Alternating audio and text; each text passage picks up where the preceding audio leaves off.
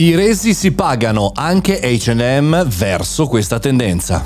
Buongiorno e bentornati al Caffettino Podcast, sono Mario Moroni e qui davanti alla macchinetta del caffè virtuale parliamo oggi di un tema che può essere utile a noi professionisti imprenditori e perché no studenti, oggi parliamo di e-commerce, oggi parliamo di resi online e di una tendenza che sembra essere abbastanza importante, rimarcata, sottolineata dagli eventi perché si va verso il reso a pagamento.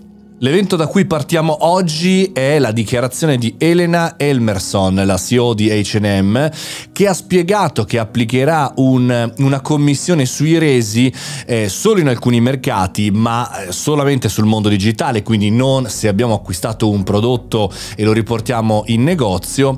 Però ecco, questo è un bel cambiamento perché lei stessa eh, ci eh, informa che ha visto crescere la quota di resi al 30%. Per cui chiaramente sono costi e sono anche gestioni chiaramente diversi rispetto a prima dove il reso gratuito era quasi una formalità per il mondo e-commerce e anzi diciamo così aveva numeri bassi per il mondo fashion era quasi una pratica comune acquistavi due tipologie di scarpe per fare un esempio eh, semplice e una la restituivi perché era della taglia sbagliata e quindi ti provavi le scarpe avendo le consegne a casa e a proposito di fashion, e a proposito del caso che ho portato questa mattina, non è soltanto H&M, ma è anche Zara, è anche Uniqlo, è anche Next, è anche Asos, Zalando. Ora sto prendendo un, un articolo di Pan Bianco, ma ce ne sono tanti altri, ho visto online che citano questa tipologia di cambiamento.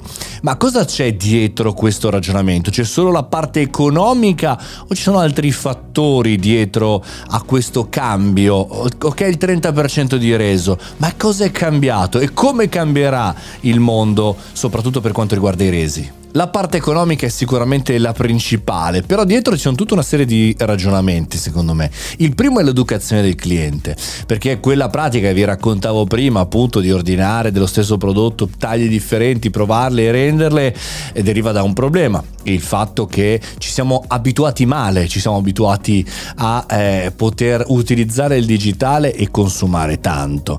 E quindi opportunità per quanto riguarda il mondo eh, del retail, quindi se è un e-commerce, e-commerce ma è anche il negozio fisico, fai sì che le persone vadano in negozio a provarle, a vivere un'esperienza e poi tornino a casa anche senza il prodotto, ma magari il prodotto acquistato online. E in secondo piano che in realtà dovrebbe essere il primo, il consumo energetico, eh, l'inquinamento, cioè il continuare a spedire doppi, tripli pacchi, per, per, adesso lo sto mettendo giù male, però è quello il senso, permette chiaramente di spendere molta più energia e di inquinare molto di più, molto più packaging, molto più consegne, eh, molto più consumo energetico per quanto riguarda i vettori che si spostano. Insomma, un tema veramente gigantesco. Il terzo e ultimo fenomeno, secondo me, da tenere sott'occhio per questo cambiamento è il cosiddetto wardrobing, ovvero un fenomeno sicuramente molto diffuso eh, nel mondo che è, diciamo, il punto principale del consumismo, ovvero prendere un prodotto, per esempio un vestito, utilizzarlo per l'occasione, la festa, eh, il, il, il, momento, ecco, e, e poi dopodiché restituirlo e non utilizzarlo più.